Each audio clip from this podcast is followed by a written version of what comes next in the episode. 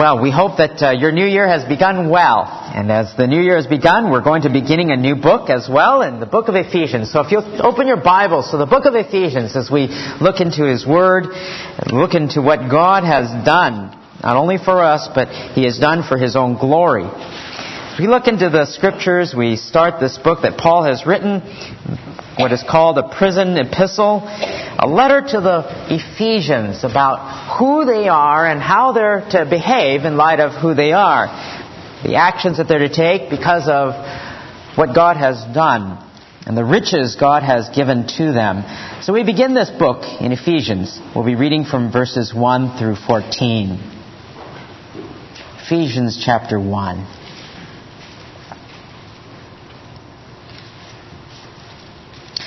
Ephesians chapter 1, verse 1. Paul, an apostle of Christ Jesus, by the will of God, to the saints who are at Ephesus and who are faithful in Christ Jesus, grace to you and peace from God our Father and the Lord Jesus Christ. Blessed be the God and Father of our Lord Jesus Christ, who has blessed us with every spiritual blessing in the heavenly places in Christ just as He chose us in Him before the foundation of the world, that we would be holy and blameless before Him. In love, He predestined us to adoption as sons through Jesus Christ to Himself, according to the kind intention of His will, to the praise of the glory of His grace, which He freely bestowed on us in the Beloved. In Him, we have redemption through his blood, the forgiveness of our trespasses according to the riches of his grace which he lavished on us. In all wisdom and insight, he made known to us the mystery of his will, according to the kind intention which he purposed in him, with a view to an administration suitable to the fullness of the times, that is, the summing up of all things in Christ things in the heavens and things on the earth. In him also we have obtained an inheritance, having been predestined according to his purpose, who works all things after the counsel of his will, to the end that we who were the first to hope in Christ would be to the praise of his glory. In him you also after listening to the message of truth, the gospel of your salvation, having also believed, you were sealed in him with the Holy Spirit of promise, who is given as a pledge of our inheritance with a view to the redemption of God's own possession to the praise of his glory. Let's bow in a word of prayer.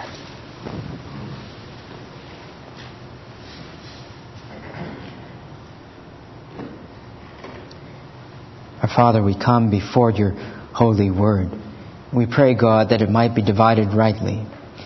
You would be exalted, that we might know you and love you all the more for what you have done. May you be blessed and praised. In your Son's precious name, amen. There are a number of people in America, even in difficult times, that are wealthy, but they simply don't know it. There's an article that was printed in the Chicago Tribune a few years ago entitled The Mystery of the Missing Owner. It was actually published by the Illinois State Treasurer's Office, and they sought to give away money to its rightful owners. The contents of abandoned safe deposit boxes, forgotten bank accounts, security deposit checks, uncashed paychecks, dividend checks, etc. More than a billion dollars worth is owed to nearly five million people and businesses that the Treasurer's Office could not trace. And that's only in that particular state. The front page of the supplement listed names and the last known addresses of 10 individuals or couples, each owed over $100,000 that left unclaimed. And that's in every single state in our country. That is, that there are people that have left things unclaimed 113,000 names, over 116 pages in the Chicago Tribune. We're all owed more than $100 in cash or stock or whatnot. Some people simply don't know about the funds that have been left behind. Others, however, perhaps they know, but they're too miserly to spend. They're rich, but they don't want to spend anything. America's greatest miser, or some people might use other words for that, was known as Hetty Green. You can find her name on Wikipedia, having been known as the, America's greatest miser. She was said to never turn on the heat or use hot water. She wore one black dress and undergarments and didn't change them until they wore out. She didn't wash her hands and she rode an old carriage she lived about 100 years ago. She ate mostly pies that only cost 15 cents, and it was said that she spent one entire night looking for a stamp that was worth 2 cents that she had lost. It's sad to say that when her son had a leg injury that was very severe, she took so long trying to find a clinic that would help him for free that his leg had to be amputated because of an advanced infection. The amazing thing, though, about her was that she was a shark on Wall Street. And when she died in 1916, she left behind an estate worth $100 million. A huge sum back then. But you see, many Christians perhaps are, are like that. They either don't know about the wealth that they have in God, or they have it, but they never access it. They never look to God, and they never realized how wealthy they are in Christ beyond their imagination of what God has done for them. And all of the things that we have as Christians, instead they live life running around in anxiety and worry or insecurity, looking for love, looking for peace, looking for that peace that's inside that they simply don't have. They're racked by fear, or perhaps trapped in their own little world, looking for advice from what the world might have to give them. When God has given to us all of these things, the love that we need, the significance that we need, and the, the joy that we can have, the peace that transcends all understanding. In fact, this is what verse 3 says here, Blessed be God who has given us what? Blessed us with every spiritual blessing in the heavenly places in Christ. He's given to us every spiritual blessing. In fact, that reminds me of 2 Peter 1 verse 3, which tells us what? That seeing that His divine power has what? Granted to us everything pertaining to life and godliness. Everything that you need to live a Christian life, to live a godly life, everything that you need to have joy and peace, to have the patience that you need, to have that kind of self-control, to overcome various sins that you might have, everything that you need, wisdom from God, etc., has been given to us. And it's a matter of us looking to God and looking to His Word and asking Him to help us to take these treasures that He has given to us and to live by them our significance, you see, doesn't come because of the grades that we get in school. It doesn't come because of the type of profession that we're in. It doesn't become uh, the, well, this is the type of school that I've attended, an Ivy League school. It doesn't come because of the amount of money I make or the grades that I have or the talents that I have or whether or not people like me or don't like me. My significance comes because God has said and declared, you know what? You and I are children of God. And we have inherited many things because of that. That's where our significance has come. All because of what God has done. And in this book, Paul lays out for us our identity. Who we are, what God has done, who we used to be, and who we are to be like. And so in the first three chapters in this book, he tells us of all of the great doctrines of God, the truth of who we are. And then he tells us in the last three chapters how we're to live. Many people want to live and just tell me what to do. Just tell me how to live. Just tell me what I'm supposed to do here. But they don't know that, you know what, it all stems. If you want to have an enduring life that will be lived for Christ, you've got to know why you're doing what you're doing. And that's what Paul lays out here. To understand who we are as Christians, the truth about what God has done. And so Paul, as he writes this book, he writes this book, it's called a prison epistle. This is one of the prison epistles. And he wrote four of them during his first Roman imprisonment. He was imprisoned more than once.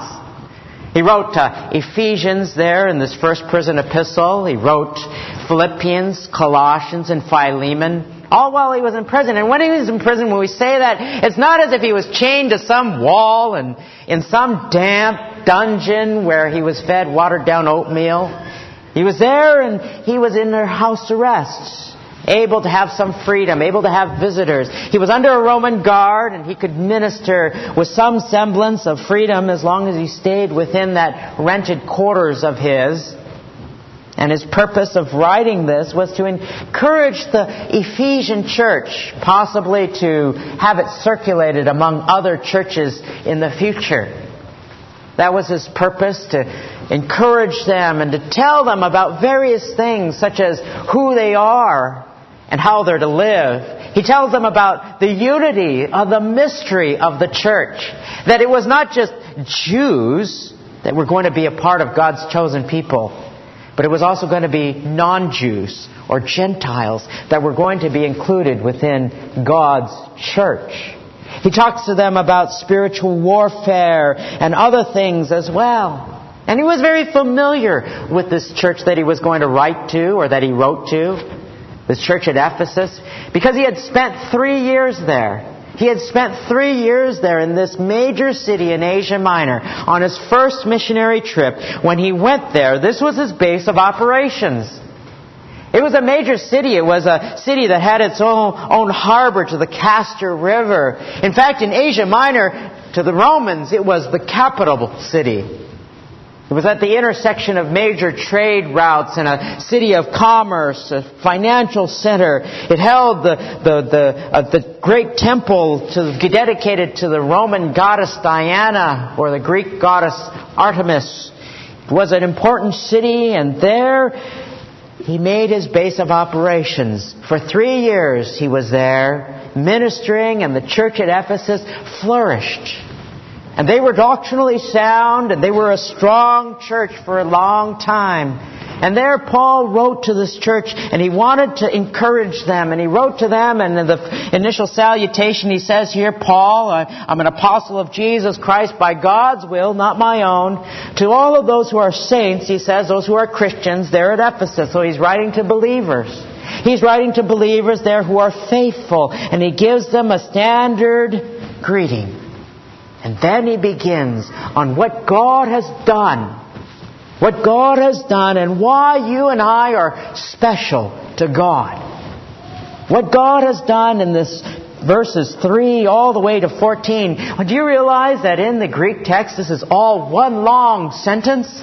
In your Bibles, when you look at this sentence, I mean, verses 3 all the way to 14, you probably have a dozen or more sentences there. But in the text that Paul wrote, it is one long doxology, or one long praise, one long blessing. That's what it means when he says, Blessed be the God and the Father of our Lord Jesus Christ. What does it mean to bless God? I mean, we think about that. When we say, God has blessed me, what do we mean? We, we mean God has given to me a good health, a good job. He's given to me uh, peace and joy. He's given to me so many things. He's given me uh, fellowship and friends. He's given me a family, etc. God has blessed me in many ways. What does it mean to bless God, though? What does it mean to bless God? I can't give any of those things to God. But to bless someone means that we do give them something. And what is it that we give God? We give God praise and worship. We give God thanks. We give God all of these things, and that was that is what Paul does here when he says, "Blessed be the God and Father of our Lord Jesus Christ." He's saying, "Praise God, thank God, I worship God because of all of these things." It's sad to say, you know, some Christians, they have a hard time being grateful. They have a hard time praising God because they think of blessings in terms of what we think of material things, my circumstances in life, my, my family, or my income, my job, my school, my, my grades, or whatever it might be. They have a hard time praising God because our circumstances stifle that. And yet, Paul, what he does here is he gives thanks and praise to God, and he gives us a reason why God is to be forever praised. The first thing that he says here is that we are to praise God because God has elected or chosen you and me. He's chosen us individually. And that's what we'll look at today. When we look at verse 3, it says, Blessed be the God and Father of our Lord Jesus Christ, who has blessed us with every spiritual blessing in the heavenly places, just as He chose us in Him before the foundation of the world. Now, before we begin into this idea of being chosen or elected, or the subject of predestination, we need to understand that there are two particular or two primary views when it comes to the subject of election and predestination. One is that some believe in an unconditional individual election. Unconditional individual election. And that's often associated with something called Calvinism. Those who are Calvinists believe that God is completely sovereign in all things, including salvation. That God is in control of all things and nothing ever comes to pass outside of God's control, even in the arena of salvation. That God is also sovereign, having elected people or chosen you before the foundation of the world and predestined you, meaning the path that you are going to take to be saved. John R.W. Stott writes in his book, The Message of Ephesians, writes, quote, Now everybody finds the doctrine of election difficult. Did I not choose God? Someone asks indignantly, to which we must answer, Yes, indeed you did, and freely, but only because in eternity God had first chosen you. Didn't I decide for Christ? asks somebody else, to which we must reply, Yes, Indeed, you did, and freely, but only because in eternity God had first decided for you. Calvinists believe that we do choose God, but it's only because God enables us to choose Him. John 6:44 is key when it says this. No one can come to me, Jesus says, unless the Father who sent me draws him and I will raise him up on the last day. No one can come to me unless the Father draws him. In other words, I can't come to God unless God draws me first. And they would argue and point that out as a Calvinist would. There's another view other than the unconditional individual election. There is the conditional individual election, conditioned upon our choice. That would be called the Arminian view, theologically. And Arminianism believes that God looks into the future, perhaps eons down, thousands of years later, and He sees each individual, and He sees the decision that they will make.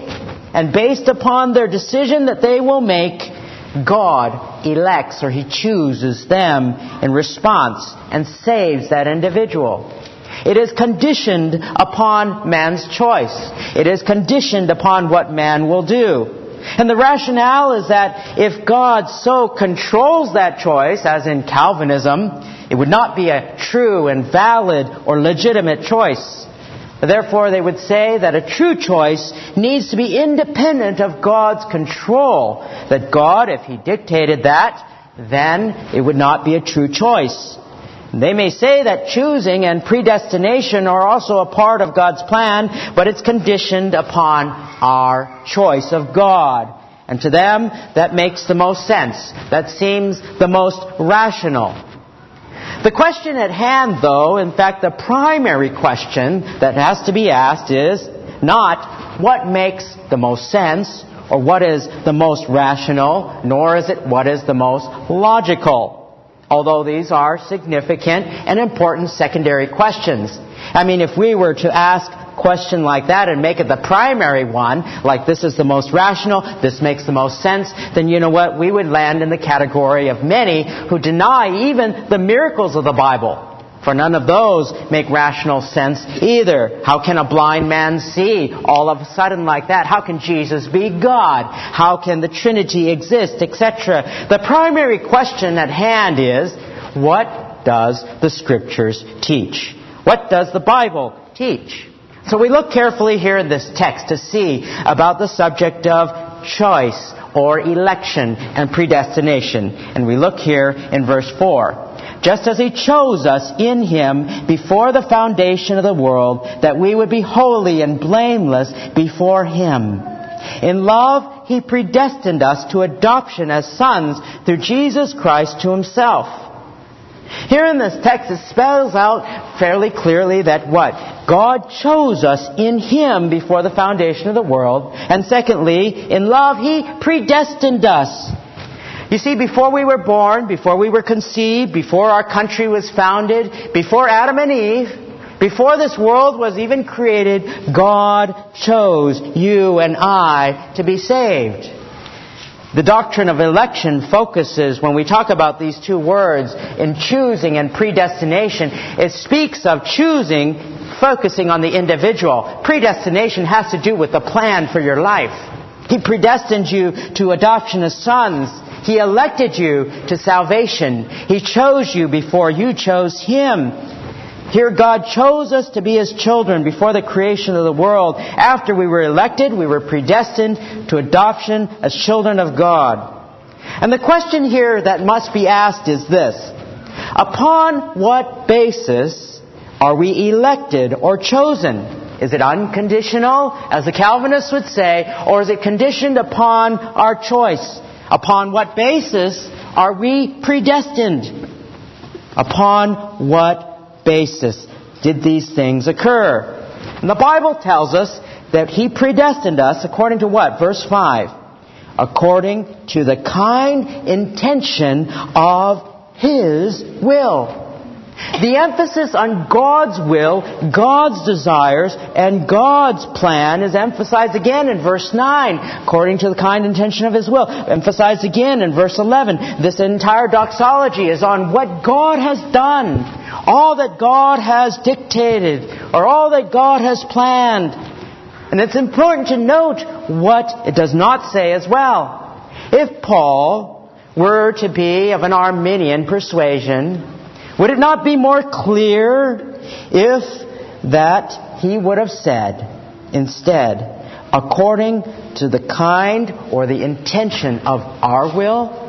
Would it not be more clear if the scriptures had that persuasion of an Arminian perspective to say that he chose us in him before the foundation of the world that what?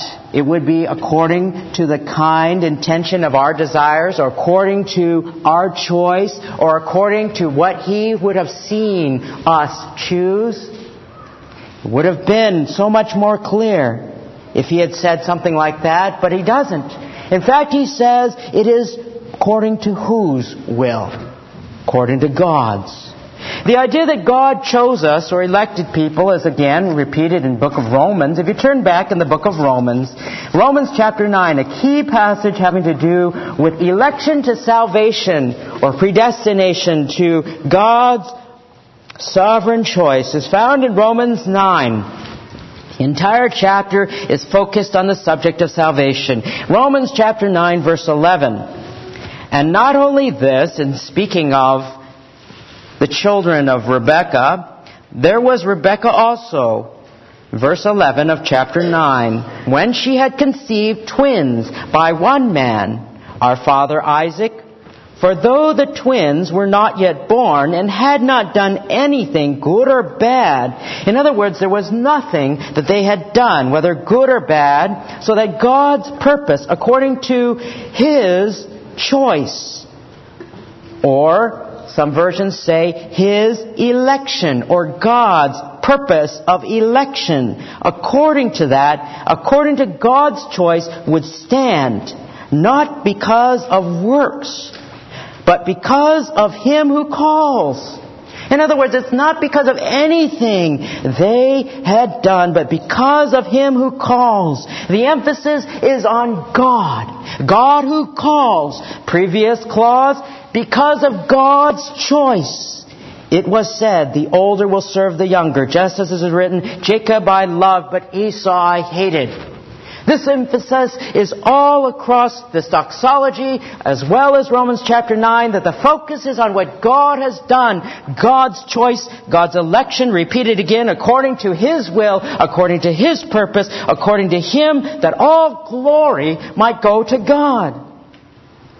If the Arminian view were true in Romans 9, it would have been so much more clear had they said something like, God's purpose according to their choice would stand because of him who calls. But instead, there is no reference to anything that we would have done in order that we might take credit to pat ourselves on the back, perhaps to say, I chose God. But God, it is said, chose us before the foundation of the world, and He predestined us to be called children of God, adopted as sons in Jesus Christ. So you say, do I have a choice? And the answer is, as John R.W. Stott mentions, yes, we do. Why? Because the Bible presents it like that. When Jesus says in Matthew 11:28, he says, "Come unto me, all who are weary and heavy laden, and I will give you rest." He's asking us to make a decision, to make a choice. Do we have a free will? And the answer is yes and no. It depends on how you define the word free. Because our will and our choice is never a neutral thing. We come to a decision. We don't come to a decision as purely a neutral, with, with a neutral heart, as a neutral creature making a decision for good or for evil. The Bible presents us as people who were conceived, as Psalm 51:5 says, Behold, I was brought forth in iniquity. In sin my mother conceived me. So here in my heart, as soon as I'm born, my heart is inclined to sin. It is influenced by sin and I'm inclined to do everything to my own good and not for the glory of God. So of course my will is not free. It is in bondage to sin. And even when we get to Ephesians 2, it'll tell us we were children of wrath. We were enslaved to our own lusts, it says. Only now that we're free in Christ as Christians, we have a freedom to do that which is right. But we never come to a decision in life, whether it's to come to, to, to salvation as a purely neutral creature who is uninfluenced either internally or externally. It is a limited freedom that we have. Not like God's freedom. It is a limited freedom. So we do have a free will. We do have choice. Depending on how you define it, it is a limited freedom. But is God also sovereign over all things and in control of all things? Yes, in fact, God is sovereign. In fact, when you look at Ephesians, once again, you look at verse 11. It says, Also we have obtained an inheritance, having again predestined according to His purpose, who works all things after the counsel of His will. All things inclusive of my decisions and the things that I do, who works all things. And we think of Romans 8:28 when he says God causes all things to work together for good to those who love God and who are called according to his purpose. But you say to yourself, well, now this doesn't make logical sense. You say, how can my choice or the exercise of my free will be a true and legitimate choice if God controls all things at the same time? The answer is because the Bible says that it is. The Bible presents it as it is. The Bible says that we have that freedom of choice, that we are to make a decision, and the Bible also says that God is a sovereign God. And the question is not, does that make rational sense? And I understand every part of it. The question and the primary question is what does the Scriptures present? What does the Bible teach? about the sovereignty of God and the free will of man. It teaches that we have both the sovereignty of God and a limited free will. And we are to accept that just as we accept all of the other truths of Jesus being fully God and fully man, and that Jesus performed all of the miracles that He does, and He will rise, He has risen, and He reigns right now, and we believe by faith all of those things.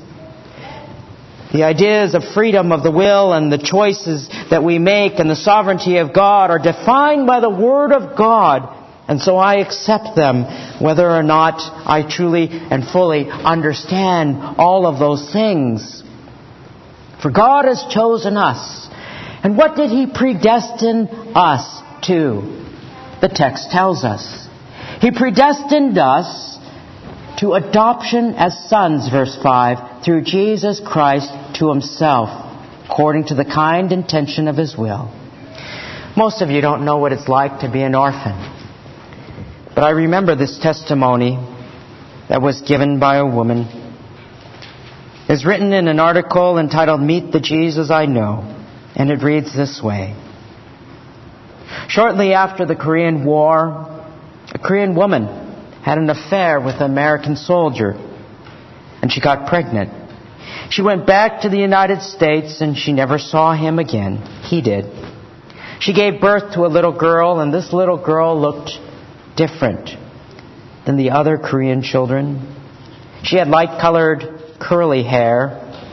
In that culture, children of mixed race were ostracized by the community. In fact, many women would kill their children because they didn't want them to face such rejection. But this woman didn't want to do that. She tried to raise her little girl as best as she could. For seven years, she tried to do that until the rejection was too much.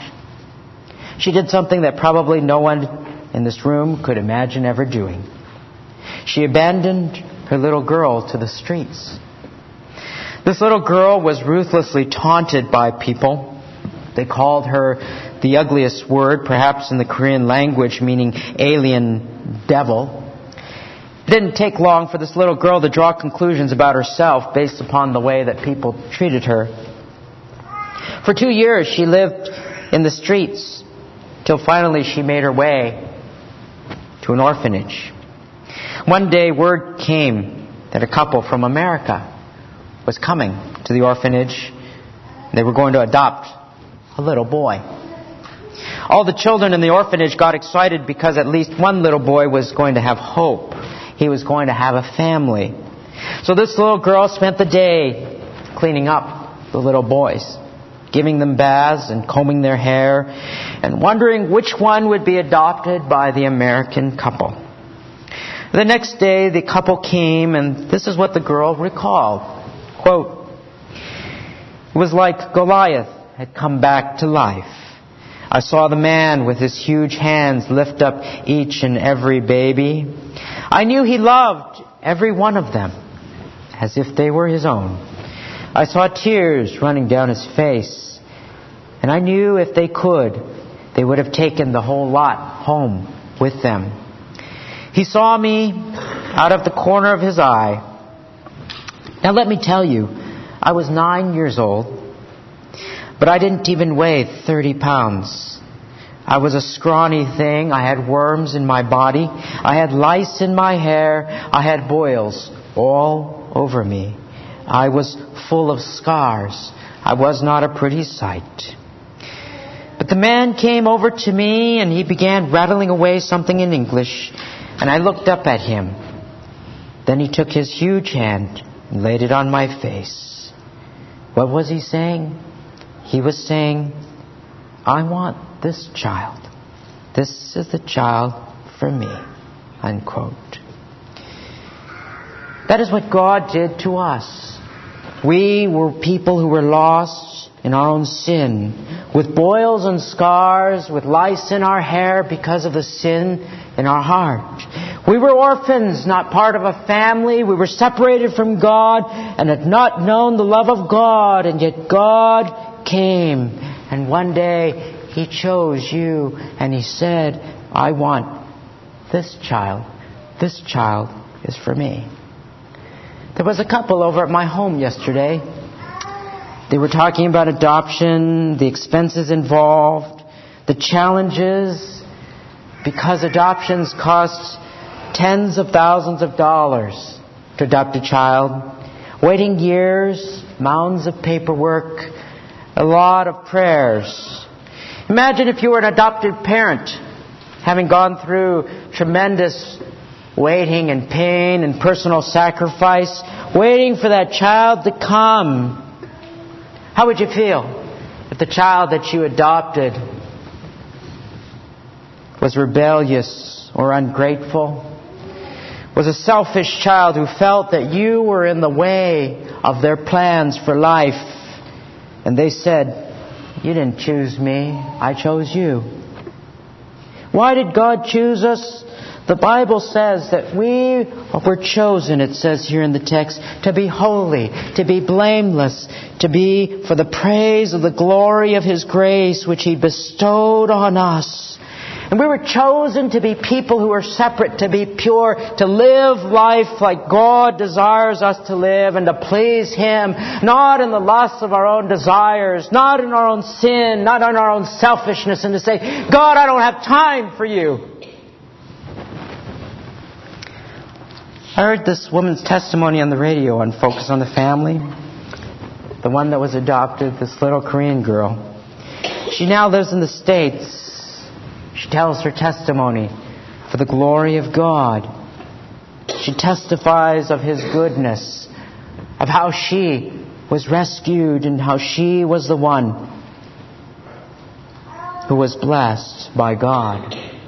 And she blesses God in return. Because one day God came into your life when you became a Christian and said, I want this child. This child is for me. Let's pray.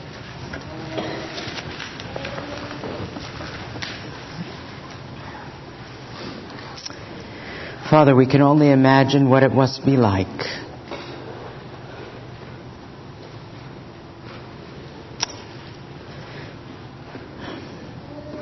Many, Father, here have no idea what it is like to be an orphan, to be without parents. But perhaps there are some here that do know. Regardless, O oh God, all of us know what it is to be without you. For one day, O oh God, you, by your grace, in eternity past, chose us predestined us to be called children of God.